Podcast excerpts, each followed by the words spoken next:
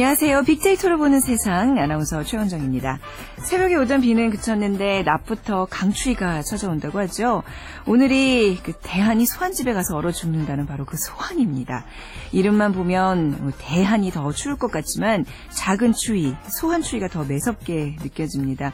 그런데 정말 그런 걸까 좀 궁금하지 않으세요?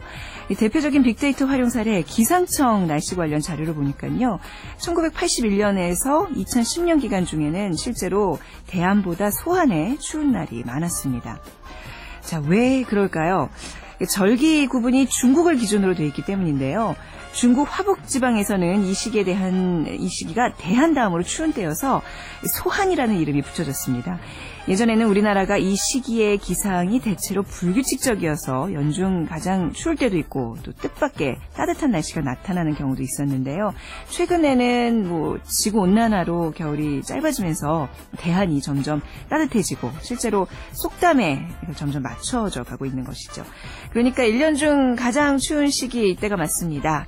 하지만 이 추위만 잘 이겨내면 더 이상의 추위는 없다는 의미니까 자 이제 꽃피는 봄날도 조금씩 다가온다는 거. 자, 마음속에 기대감 갖고 계시기 바랍니다. 자, 오늘 빅데이터로 보는 세상에서는 소셜 분석을 통한 소상공인 투자 전략, 적정 투자, 성공 창업과 또 빅데이터를 활용한 다양한 애플리케이션을 소개하는 앱 속으로 들어온 빅데이터가 마련됩니다.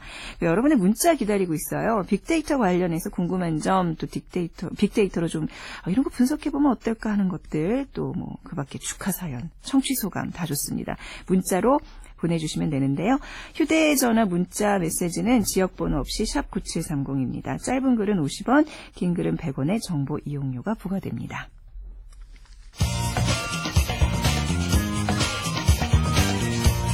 핫클릭 이슈 설왕설래 자, 화제 이슈들을 빅데이터로 분석해 보겠습니다. 위키프레스의 정영진 편집장 모셨습니다. 안녕하세요. 네, 안녕하세요. 정영진입니다. 네, 자, 오늘 어떤 소식으로 출발해 볼까요? 네, 어제랑 그제 이 포털 사이트 기준으로 가장 많은 언급량, 버즈량이 있었던 이슈부터 소개를 좀 해드리자면요. 네. 아, 역시 그 한국과 사우디전. 아, 맞아요. 일요일이었나요? 예, 네. 일요일이었죠. 사우디전 저녁에 이제 아주 뭐 재밌게들 보셨던 것 같은데. 네. 과연 몇 개 정도의 데이터들이 생산됐는지 그 경기 시간 90분 동안 그 쭉 지켜봤습니다. 네. 한 포털 사이트에서 14,000여 개, 그리고 또 다른 포털 사이트에서 9,400여 개 의견이 달렸거든요. 총 2만 3천여 개 글들이, 그러니까 90분, 경기가 있었던 90분 동안 이제 달렸던 것이고요. 이걸 어, 시간으로 좀 나눠 보면 분당 256개, 네. 그러니까 초당 4건 정도 이렇게 데이터가 네. 바바바박 달린 거죠. 이게 아무래도 경기에서 이겼으니까 이렇겠죠. 지면 좀 조용해지죠. 지면 오히려 더 많이 달리는 경우도 아, 있습니다. 아, 그렇구나. 예, 그 예, 이제 알겠습니다. 경기 내용에 따라 좀 달라지긴 할 텐데. 비난의 글들. 그래서 아. 이제 그 어떤 그 선수 이름들이 네. 가장 많이 좀 등장했는지 그 달렸던 글들에서 이제 분석을 좀 해봤거든요. 네. 그 순서로 보면 손흥민, 남태희, 이근호, 박주영, 이명주, 구자철, 박지성 이렇게 나왔습니다. 네. 그러니까 손흥민 선수가 이제 워낙 어제 그 키플레이였고요. 근데 흥미로운 점이 이제 현역에서 이미 은퇴한 그러게요. 박주영. 뭐이 박지성 선수가 예, 이렇게 예, 왔다는 거는 현재 선수들에게 그만큼 만족하지 못한다. 네. 향수가 아, 좀 남아 있다. 이제 이런 것들을 좀 우리가 살펴볼 수가 있을 것 같고요. 네. 그리고 이제 글자 수도 한번 저희가 평균을 내봤습니다. 그러니까 평균 한 글을 올릴 때마다 한 건당 몇 글자 정도를 쓰는지 네. 이걸 보니까 17자 정도 나왔거든요. 그럼 어, 긴 편이에요? 짧은 편이에요? 이 정도면 사실 SNS 데이터 중에서 좀 긴 편입니다. 아, 네. 예, 긴 편이고 보통은 이제 그 뭐 경제 이슈 같은 경우는 더 짧아지고요. 아니면 뭐 기사 제목만 링크하는 경우가 상당히 좀 많고요. 네. 그러다 보면 한 12자, 15자 이 정도에서 끝나고 네. 그래서 이제 어떤 순간에 이제 가장 짧았는지 또 어떤 순간에 길었는지를 좀 보니까 코너킥 할 때 그러니까 네. 시간대별로 이제 그 글자 수를 좀 보니까요. 코너킥 할 때 가장 짧은 글들이 많았습니다. 뭐 예를 들면 뭐 한 두 글자짜리 뭐 네. 슛이라든지 뭐 아. 잘해 뭐 이런 것들 있죠. 그러니까 정말 실시간으로 올리는 거군요. 그렇습니다. 과연 뭐, 예, 뭐 그러니까 이런. 오히려 그 네. 골이 터졌을 때 네. 이때는 오히려 더 길이 길었거든 아, 글이 길었거든요. 네, 그러니까 어, 뭐 슛에 대한 어떤 평가라든지 이런 것들이 뭐 20자, 30자 이렇게 넘어가는데 그게 아니라 코너킥을 바로 하는 그 짧은 순간에는 네. 굉장히 그 어, 댓글들이 짧아졌다. 이런 것들도 우리가 한번 좀 살펴볼 수가 있습니다. 네. 그리고 어제 경기 에, 가치 판단이 포함된 단어들도 꽤 있었거든요. 그러니까 뭐 잘했다, 뭐 망했다 이런 등의 이제 반응들이 있었을 거 아닙니까? 네. 그 중에 이제 가장 많이 등장한 단어들을 보니까 답답, 그리고 빼라. 아, 이게 이제 선수 빼라는 거죠.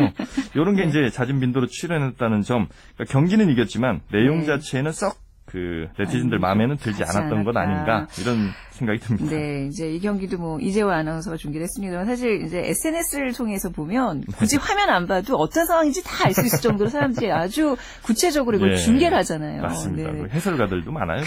네. 저희 프로그램에서도 이제 빅데이터는 승부사를 해서 목요일마다 상명대 오일영 교수님과 함께 이제 스포츠 관련해서 빅데이터 아, 코너를 네네. 마련하고 있는데 요즘 그 스포츠 분야에서의 빅데이터 활용이 아주 크게 느는 추세죠. 사실 빅데이터가 가장 먼저 사용된 분야가 조금 전 말씀하셨던 것처럼 날씨 있었고요. 네. 그다음에 야구입니다. 야구. 네, 네. 야구에도 이제 데이터 가 굉장히 많이 쓰이고요. 네. 아, 또 하나 뭐 더 말씀드리면 경마 이 정도도 이제 어, 빅데이터가? 많이 어, 그건 쓰이는 좀 약간 건데. 생소한데요. 네. 그렇죠. 왜냐하면 어, 얼마나 이 말들이 빨리 그동안 달렸었는지, 어떤 음. 날씨에 달렸는지, 바닥이 어떤 상태에서 잘 달렸는지 이것들이 결국은 돈과 직결되기 때문에 네네. 야구 같은 경우도 보면 뭐 예를 들면 1사일루에 타석에서 몇 번을 쳤는지 그게 좌완 선수를 상대로 한 건지 네. 혹은 뭐 낮 경기 한 건지 이게 다 수치화가 돼서 그러니까 최적의 선수를 맞춤으로 준비해 주는 거거든요. 네. 그래서 스포츠에도 꽤 많은 어, 활용이 있었고 그 전에 이제 축구 같은 경우는 그래도 꽤나 어, 감독이나 코치의 감을 많이 믿던 예. 직관이 중요했었죠. 그래서 예. 감독들도 보면 선수들 뽑을 때 선수들의 눈빛을 보고 뽑는다 이런 얘기가 많았거든요. 네, 막연하네요. 지금으로 생각해 보면. 네. 맞아. 근데 네. 이제 지금은 점점 데이터에 많이 의지를 좀 하는 편입니다. 네. 특히 이제 지난 월드컵에서 이 독일 선수들이 빅데이터 활용을 엄청나게 했다는 그랬다면서요. 예, 네. 게 나오는데 한 선수가 아, 예를 들면 센서를 이제 네 개를 답니다. 이게 발 쪽에 두 개, 뭐 팔 쪽에 두 개 해갖고 과연 어, 어떤 정도의 심박수가 나오는지 네. 또 왼발 슛에 강점이 있는지 이런 것들을 전부 다 파악을 하는 거예요. 분당 한 선수가 12,000건의 데이터를 전송하니까 아. 11명 선수가 90분 경기를 연습을 한다고 치면 엄청난 네. 데이터가 만들어지고 네. 이걸 근거로 아, 다음 경기를 뭐 잘 뛸 수 있도록 이렇게 분석을 한다는 겁니다. 네, 이제 점점 이 스포츠도 이제 진화돼서 경기만 잘 보는 게 아니라 이 데이터까지 분석하는 아마 이 스포츠 하시는 분들은 점점 할 일이 많아질 것 같습니다. 그렇습니다. 자, 또 가장 또 이슈가 됐던 것 중에 하나가 독도예요. 예, 독도, 이 독도, 이 특히나 이 언론에서 뭐 중요하게 다뤄지는지와 무관하게요. 온라인상에서는 꼭 논란이 되는 몇 가지 테마가 좀 있거든요. 네. 그러니까 군대 문제. 네. 이거는 뉴스의 중요도와 무관하게 늘 논란이 됩니다. 또 음. 독도를 포함한 일본, 일본 문제. 관련해서 네. 또 전임 대통령에 대한 뭐 평가 이런 쪽의 어. 테마들이 나오면 대체로 다 아, 댓글들이 굉장히 많이 달리거든요. 네. 대체로 댓글 수는요 뉴스의 개수랑 약 0.7 정도의 정비례 관계에 있습니다. 그러니까 뉴스가 많으면 그만큼 중요한 이슈라는 거고 그런 경우 대체로 댓글도 많이 달리는 게 일반적이거든요. 네. 그런데 예를 들어서 뭐 군 가산점 문제 이런 경우는 어, 그 중요도와 상관없이 무조건 댓글이 어, 두세 배 이상 달리는 경우가 이제 자주 어, 등장을 하게 되고요. 네. 특히 이번 그 독도 관련 뉴스 역시 마찬가지인데 독도 어, 동영상 일본이 이제 동영 교육용 동영상을 만들었다는 소식 전해지면서 그러니까요. 네. 뉴스 개수는 140개 정도였어요. 네. 그러니까 이 정도면 사실 그 크게 많은 뉴스는 아니거든요. 그 개수로 따질 때. 그런데도 이번에 그 댓글 수를 좀 살펴보니까 N 포털사에서는 9,400개, 그리고 다른 뭐 연관 기사들 또 타 포털 사이트 다 합치면 3만 7천 개 정도를 넘어섰으니까 네. 어, 제 뉴스들 중에는 가장 많은 댓글들이 생산됐던 뉴스다 이렇게 볼수 네. 있겠습니다. 독도와 관련해서는 저희가 또 다룰 일들이 분명히 있을 것 같고 네. 또 하나 좀 마지막으로 한번 짚고 넘어갈 게 백화점 사건, 네. 갑질몬이요. 이 사건도 굉장히 SNS 주목을 많이 받고 있죠. 그렇습니다. 뭐 백화점 VVIP 사건 혹은 갑질 모녀 사건 이렇게 이제 명명되고 있는 사건인데 네. 아직 뭐 정확한 그 사건의 어떤 개요 같은 거는 경찰 수사가 좀 더 이루어져 봐야 되겠습니다만 현재까지 나온 얘기로만 보면 아, 백화점의 한 모녀가 네. 아, 백화점 주차 관리 아르바이트생들을 무릎 꿇게 하고 뭐 뺨을 때렸다는 얘기까지 지금 나오고 있는데 네. 이게 이제 아직까지 좀 더 뭐 조사는 당연히 좀 해봐야겠습니다. 하여튼 근데 이 소식이 처음 전해진 게 SNS였거든요. 그렇다면서요. 네. 그러니까 과거에는 어떤 뭐 뉴스들이 기자에 의해서 보도가 되고 이것들이 이제 SNS라든지 댓글을 통해서 점점 확산되는 이런 분위기였다면 이제는 SNS가 먼저 이런 그 사건을 알리고 그것을 어, 뉴스로 만들어지게 되는 이런 상황들도 좀 벌어지고 있다는 것이고요. 그리고 이제 또 하나 제2롯데월드도 역시 네. 그 서울시가 아, 안전 문제 계속해서 좀 문제가 되니까 아, 임시 사용 승인 취소할 수 있다 이렇게 이제 밝히면서 상당량의 버즈량이 좀 생산이 됐다 이렇게 볼 수가 있겠습니다. 네. 하여튼 요즘 기업들 어, 굉장히 그 평판에 대해서 예민하거든요. 그게 또 당연한 것이기도 하고요. 그래서 한 콜라 회사 같은 경우는 전 세계 SNS를요 실시간으로 체크하면서 여론이 악화되는 즉시 광고비 액수 해당 지역의 광고비 액수를 증액하는 이런 작전을 쓰기도 합니다. 네. 그러니까 한국 쪽에 요즘 여론이 안 좋다. 어, 한국 광고를 네. 늘리는 거예요. 그렇죠. 네. 그러니까 이렇게 평판 관리를 중요시하기 때문에 음. 우리 기업들도 어, 이런 점들 특히 네. 이제 소셜에 관련해서 이 평판 네. 관리에 좀 적극적으로 나서야 되지 않나 싶습니다. 네, 뭐 워낙 social network 많이 좀 촘촘해져서 네. 요즘은 시민들 스스로가 스스로 검열하고 또 기업들 자체 홍보도 이런 걸 이용하고 그러는 걸 또 오늘 눈여겨봤습니다. 오늘 말씀 감사합니다. 네, 감사합니다. 네, 지금까지 핫클릭 이슈 설왕설래 위키프레스의 정영진 편집장과 함께했습니다.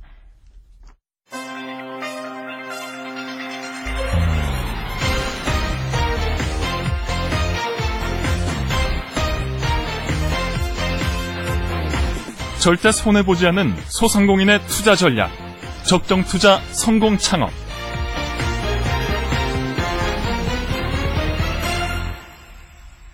자, social 분석을 통한 소상공인 투자 전략을 소개하는 시간입니다. 적정 투자, 성공 창업, 적정 마케팅 연구소 김철환 소장과 함께 합니다. 안녕하세요. 네, 안녕하세요. 네. 김철환입니다. 어, 이게 지금 저희가 제목이 절대 손해보지 않는 소상공인 투자 전략이에요. 좀 이거 열심히 들으면 손해볼 일은 없는 거죠? 아, 글쎄요. 하기 나름이겠죠? 네, 책임져 주시는 거죠? 적정 마케팅이라는 곳은 어떤, 어떤 일을 하는 곳인가요? 어, 작은, 작은 기업들에게 적정한 마케팅이 뭐가 있는지, 네. 그리고 마케팅 하면 상수를 떠올리는데, 네. 어, 마케팅을 하면 어떻게 세상을 좀 이롭게 할 수 있는지, 너무 네. 거창한가요? 어. 네, 그런 것들을 좀 뭐 고민하는 어, 네. 그런 활동을 하도록 보시면 될 것 같습니다. 네. 이, 소- 그럼 이 코너에서는 이제 앞으로 어떤 얘기들을 좀 나눌 수 있게 될까요? 어, 빅데이터 그러면 네. 다들 좀 어렵게 생각하는데요. 어, 제가 맡은 코너는 네. 소상공인이나 자영업, 자영업자처럼 아주 작은 기업들이 접근할 수 있는 빅데이터에는 뭐가 있고, 네. 어, 그것을 이제 사업이나 마케팅에 어떻게 활용할 수 있는지를 그 알려드릴 예정인데요. 한마디로 뭐 작은 기업들을 위한 적정 데이터 마케팅 음. 뭐 그런 코너로 이해하시면 될 것 같습니다. 네네. 이런 좀 정보들이 이제 쌓이면 또 몇 달 후에는 아마 소상공인들 중에서는 아, 이것 때문에 덕을 봤다 하시는 분들 있지 않을까 이런 기대 좀 해보는데요. 예. 자, 오늘 어떤 얘기 나눠볼까요? 어, 이제 큰 기업들은 이제 사업 계획이나 마케팅 계획을 세우기 전에 그 시장 조사 같은 걸 하잖아요. 네. 그런데 이제 작은 기업들은 사실 좀 비용 부담을 크죠. 아니면 네. 하고 싶어서 하고 싶어도 방법을 알지 못해서 그 네. 과정을 생략하는 경우가 많습니다. 네. 그래서 오늘부터 앞으로 이제 두세 번 정도 네. 그 포털 사이트에서 제공하는 검색 관련 빅데이터라는 게 있는데요. 네. 네, 그걸로 아주 간단하게 시장 조사를 할 수 있는 어. 방법들을 좀 알아볼 예정입니다. 아, 굉장히 중요한 정보가 될 것 같은데 검색 관련 빅데이터가 뭔가요? 어, 여러분들이 그 네이버나 이제 구글과 같은 이제 네. 검색 사이트에서 검색을 하면 네. 네, 검색 사이트들은 이제 그와 관련된 데이터를 축적을 합니다. 네. 뭐 키워드별로 얼마나 많이 사람들이 검색을 하는지 네. 또는 검색하는 키워드와 관련해서 또 어떤 다른 키워드를 검색하는지 이제 그런 데이터를 축적을 하는데요. 네. 그런 집계 결과는 네이버 키워드 도구나 또는 이제 구글 트렌드 같은 서비스로 누구나 무료로 무료죠. 확인할 수 네. 있습니다. 어, 집계되는 정보량이 굉장히 많고요. 그리고 그 정보들이 알려주는 그 비즈니스 insight 또한 굉장히 큽니다. 네. 그래서 마케팅에서 이러한 그 검색 관련 데이터를 아주 중요한 빅데이터로 현재 다루고 음, 있습니다. 검색량에서 어떤 insight를 얻을 수 있을까요? 어, 사람들이 검색을 하는 게 그냥 하는 게 아니죠. 어, 어떤 게 이제 필요하거나 네. 또는 이제 궁금할 때 검색을 한다고 볼 수가 있는데요. 그런 만큼 어떤 특정 단어에 대한 검색량은 그 단어나 또는 네. 관련 비즈니스에 대한 사람들의 어떤 수요 또는 네. 이제 관심이 얼마나 큰지를 이제 보여준다라고 말할 수가 있겠죠. 예, 풀어서 설명드리자면 어, 특정 제품이 속한 카테고리에 대한 검색량이 많다. 네. 그러면 어, 그 제품 카테고리에 대한 사람들의 수요가 많고 네. 어, 그렇지 않다면 이제 반대로 생각해 볼 수가 있, 겠죠 그런데 이제 검색량이 단순히 지금 이 순간의 수요가 많다 적다만을 알려주진 알려준 데 그치진 않은데요. 네. 만약 어떤 그 제품이 속한 카테고리에 대한 검색량이 아주 오랜 시간에 걸쳐 어떻게 변화되어 왔는지를 우리가 음. 확인해 볼 수 있다면 네. 그 시장이 현재 도입기에 있는지 그렇죠. 아니면 네, 성장세에 있는지, 있는지 아니면 예, 사양 산업인지 네, 뭐 이런 걸 알 수. 있는 아, 벌써 전문가가. 네. 눈치가 지금 그러니까 이거를 이제 충분히 개념 알겠는데 네. 좀 구체적인 예를 들어주시면 아, 네. 예, 예. 그, 얼마 전에 한 예단 이불 업체 사장님을 만난 적이 있습니다. 네. 근데 그분 말씀이 자기 사업이 예전 같지 않다라고 하시더라고요. 음, 근데 이제 그분이 궁금하신 게 자기 회사만 어려운 건지 그쵸. 아니면 전체적인 예단- 예, 분위기인지. 예, 예. 아. 예단 이불 시장 자체가 아. 어려운 건지 네. 알고 싶다고 하시더라고요. 그래서 뭐 검색해, 제가- 예. 예. 빅데이터 분석해 주셨어요. 예, 예. 예. 그래서 예단 이불이라는 그 단어 사람들이 네. 얼마나 많이 검색하는지 그걸 좀 조회를 해봤습니다. 어, 물론 이제 제 생각은 요즘 결혼할 때 과연 누가 예단 이불을 찾을까 싶어서 아니, 전 예. 했는데. 아, 그렇잖아요. 네. 네. 저는 하진 네, 않았습니다. 네. 그래서 당연히 이제 그, 그 검색량이 이제 줄고 있을 거라고 좀 생각을 했었어요. 음, 네. 근데 확인한 결과는 반대였습니다. 어, 좀 네. 의외죠. 의외네요. 예. 예. 그 예단 이불을 검색하는 사람들이 매년 꾸준하게 증가하고 늘고. 있어요. 예, 네. 예. 이걸 통해서 좀 의미 있는 어떤 insight를 얻을 수 있었는데요. 특히 이제 그 검색이 일상화된 젊은 사람들의 수요. 네. 그 다시 말해서 그 부모님께 맡기지 않고 본인들이 직접 예단 이불을 알아보는 그런 네. 예비 신혼 부부들이 좀 늘고 있다는 그런 어떤 사실을 알 수 있었습니다. 네. 네, 그래서 그 이불 업체 사장님께 이런 말씀을 드렸어요. 어, 젊은 사람들의 수요가 좀 늘고 있다. 그러면 그런 수요에 대응하기 위해서라도 회사 홈페이지나 제품 디자인을 젊은 사람들이 좀 좋아하는 그런 스타일로 좀 바꿔주고 네. 어, 마케팅을 할 때 기왕이면 어, 젊은 사람들을 타겟으로 한 마케팅 활동에 좀 투자를 강화하는 게 좋지 않겠냐. 예, 네. 그럼 지금 이제 이 얘기를 듣고 이제 요 예단이 이불과 관련된 그 어떤 업종에 종사하시는 분들 아 이게 그럼 예단 이불 시장이 성장한다고 봐야 되는 건가?라고 질문을 던질 수 있잖아요. 거기에 예, 대해서는 예. 어떻게 대답해 주실 수 있을까요? 어, 좀 조심스럽게 말씀을 드려야 네. 될것 같은데요. 먼저 말씀드리고 싶은 건 어, 청취자 여러분의 고객층이 만약에 젊다. 네. 그러면 검색량만으로 좀 시장의 크기나 아니면 상태를 비교적 정확하게 가늠해 볼 수는 있습니다. 네. 왜냐하면 이제 젊은 사람들은 어떤 제품 후보군을 알아볼 때 꼭 검색을 하기 때문이죠. 네. 하지만 그 고객층이 만약에 50대, 60대처럼 좀 높은 연령층이라면 네. 검색량만으로는 좀 한계가 있을 수밖에 없습니다. 음. 왜냐하면 그 노년층 같은 경우에는 제품을 알아볼 때 검색보다는 그렇죠. 그냥 예, 예, 예. 주변 사람들이 예, 물어보고 그렇게 하죠. 예, 네, 네. 주위 사람들의 입소문, 이 입소문, 예, 그게 예, 중요하죠. 예, 예. 그래서 좀 의존하는 경향이 크기 때문인데요. 어, 예단 이불은 어떤가요? 전통적으로 그 젊은 사람들이 많이 찾는 상품인가요? 아니면 좀 연령 연령대가 좀 있죠. 아무래도 부모님이 예, 알아서 예. 해결해 주시는 문제 예, 중에 예. 하나잖아요. 네. 그렇잖아요. 이제 그런 만큼 검색량만으로 이제 전체 시장의 크기와 상태를 가늠할 수는. 없습니다. 예, 예. 이제 그런 경우라면 네. 그 업계지나 뭐 다른 어떤 그 음. 출처를 통해서 네. 정확한 통계를 좀 찾아보셔야 됩니다. 네. 그래야지만이 이제 보다 정확한 아. insight를 얻을 수가 있겠죠. 그럼 이제 앞으로 김철환 소장님께는 뭐 예를 들면 제가 이제 어느 초등학교 앞에 어떤 조그만 가게를 하나 내고 싶다. 예. 근데 과연 요즘 아이들은 떡볶이를 더 좋아하는지 피자를 더 좋아하는지 예, 특히 요 예. 지역의 요, 요 분위기에서는 어떤 가게를 선택하는 게 더 좋을까? 이런 걸 물어보면 빅데이터로 분석해 주시는 거예요? 뭐 제가 분석해 드릴 수도 있지만 네, 네. 그 청취자 여러분들께서도 쉽게 그런 네. 것들은 다 확인을 해볼 수가 있습니다. 네. 말미에 제가 어떻게 할 수 있는지 좀 아니요, 지금 좀 알려주세요. 그러면. 해드릴까요? 네, 네, 예, 예. 그 앞서 제가 말씀드렸던 것처럼 이런 검색 관련 빅데이터는 누구나 이제 무료로 이용할 수가 무료입니다. 있는데요. 중요한 거는. 예, 네. 예. 그 소개해드리자면 그 우리가 이제 접근할 수 있는 그런 도구가 크게 이제 세 가지가 있습니다. 네. 이버 키워드 도구 그리고 네이버 트렌드 그리고 구글 트렌드가 있는데요. 네.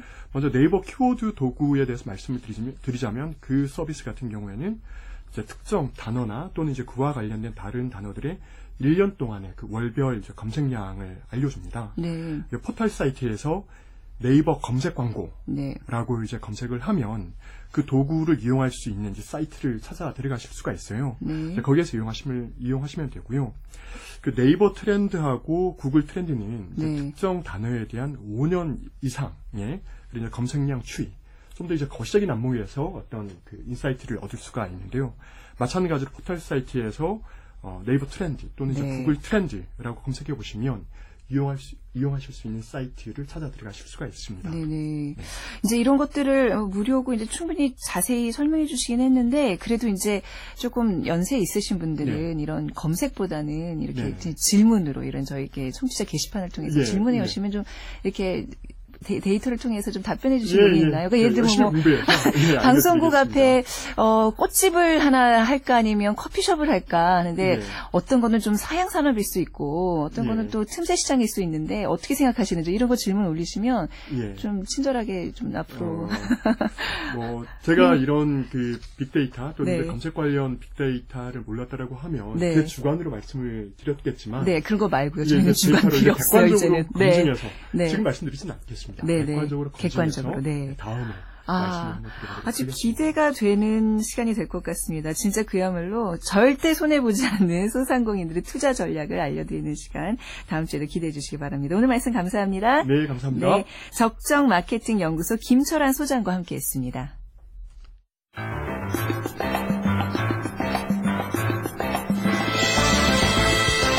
앱 속으로 들어온 빅데이터.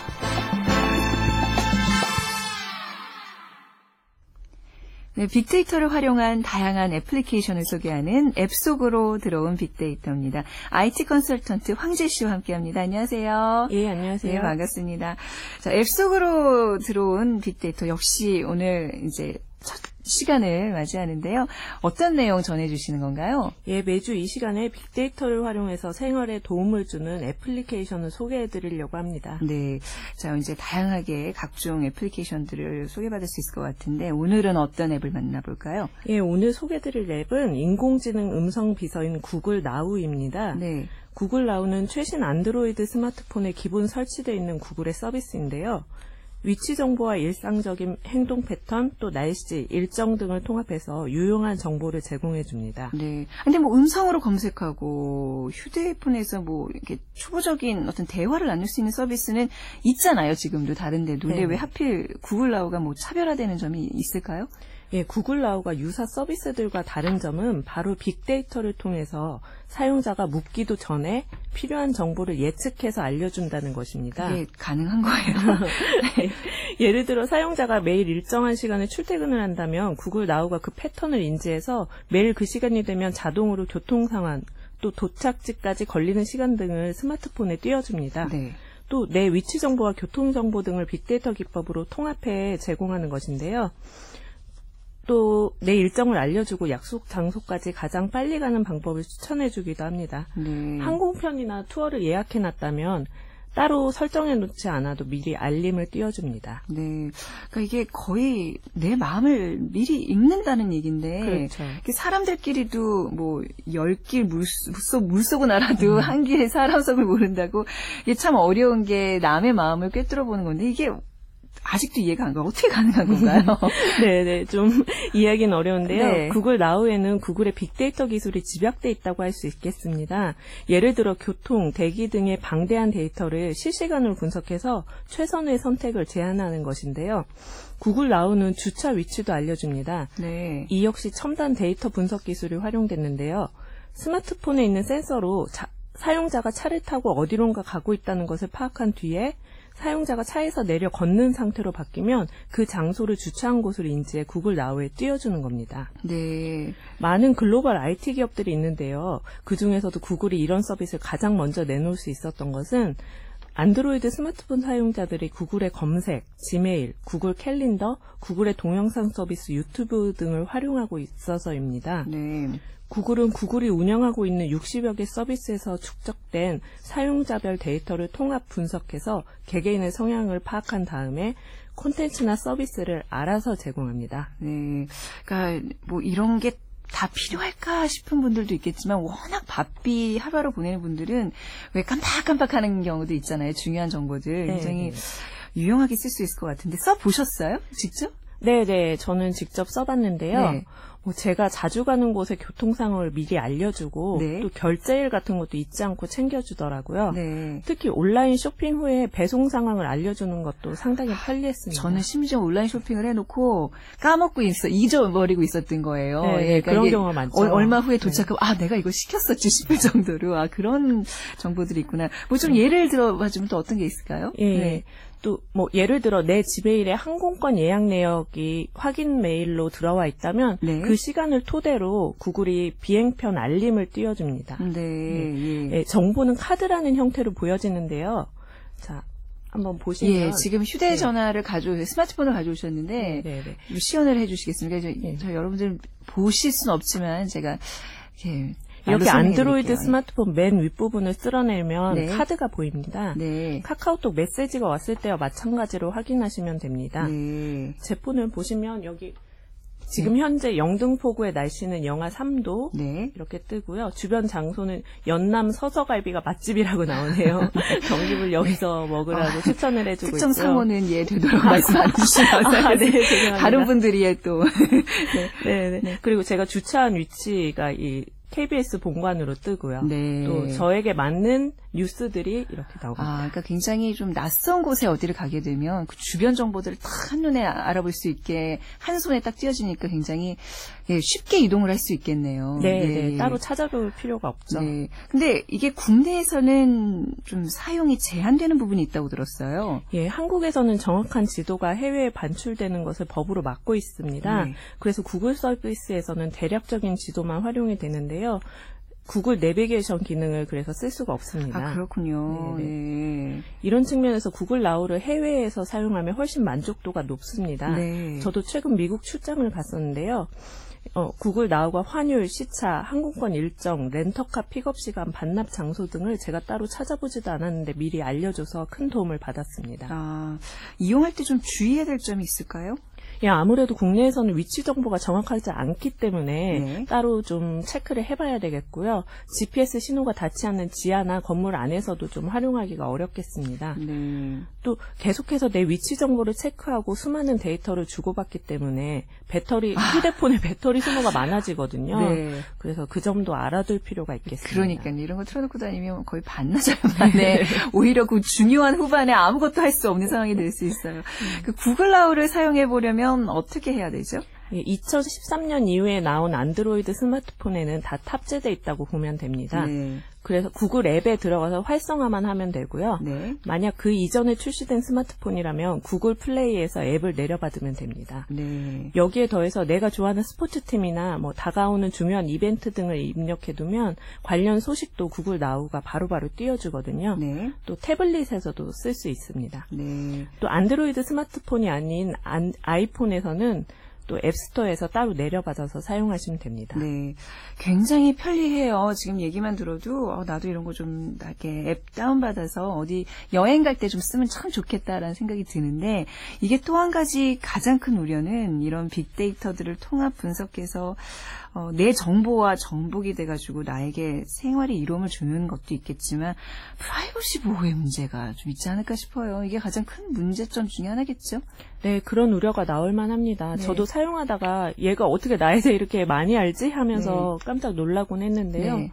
사실 이것은 개인화 서비스 모두에서 제기되는 우려죠. 네. 내 생활이 편리해지기 위해서는 내 정보를 좀 더 활용할 수 있도록 개방해줘야 하고요. 네. 정보를 완전히 닫고 있으면 편리함을 포기해야 됩니다. 약간 그렇죠. 동전의 양면 같은 동전의 양면이죠. 게 예. 있고요. 구글은 구글 나우에서 수집된 위치 정보와 카드 정보를 다른 누구와도 공유하지 않는다고 밝히고 있지만 네. 사실 찜찜하긴 하죠. 네, 알겠습니다. 이 애플리케이션들을 또 이제 좀 다양하게 소개받는 시간 다음 주에도 이어가겠습니다. 오늘 말씀 감사합니다. 예, 감사합니다. 네, 앱 속으로 들어온 빅데이터 IT 컨설턴트 황재 씨와 함께했습니다.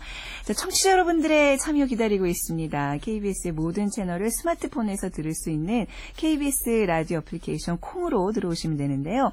사연 보내기, 생방송 듣기, 보이는 라디오 보기, 다시 듣기는 물론이고 팟캐스트 간편하게 다운로드 받으실 수 있습니다. 그 앱, 앱 같은 데다 이제 콩을 검색하시면 다운로드 받으셔서 언제든지 라디오로 들으실 수 있겠습니다. 자, 내일은요, 빅데이터를 통한 문화 현상과 대중문화 분석, 그리고 빅데이터, 대중문화를 읽다와 또 수요일에는 빅퀴즈가 준비되어 있습니다. 저희가 상품도 보내드리니까 많은 이용 부탁드립 바랍니다. 자, 내일 오전 11시 10분에 다시 찾아뵙겠습니다. 지금까지 아나운서 최원정이었습니다. 고맙습니다.